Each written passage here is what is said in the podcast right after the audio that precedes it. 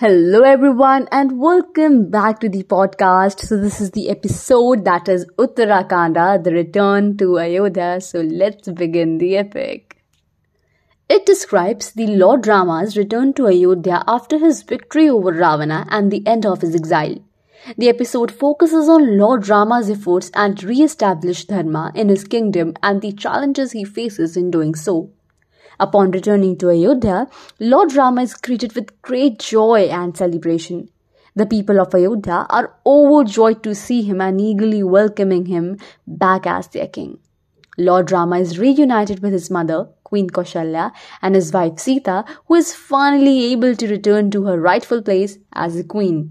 However, Lord Rama's return to Ayodhya is not without its challenges. There are rumors and accusations regarding Sita's purity and loyalty, as she spent time in Ravana's captivity.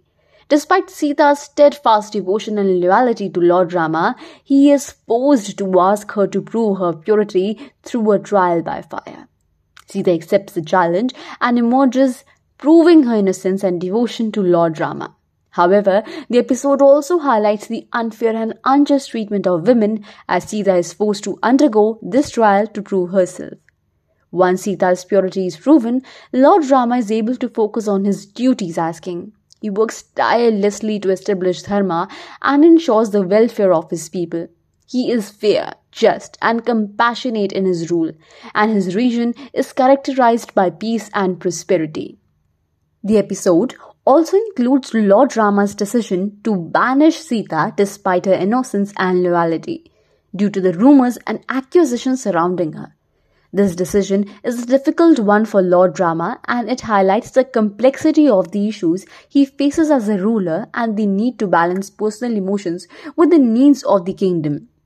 Uttarakanda is a complex episode that explores the challenges and responsibilities of leadership, as well as the importance of justice, compassion, and righteousness. It also highlights the struggles faced by women in a patriarchal society and the need for greater gender equality and empowerment.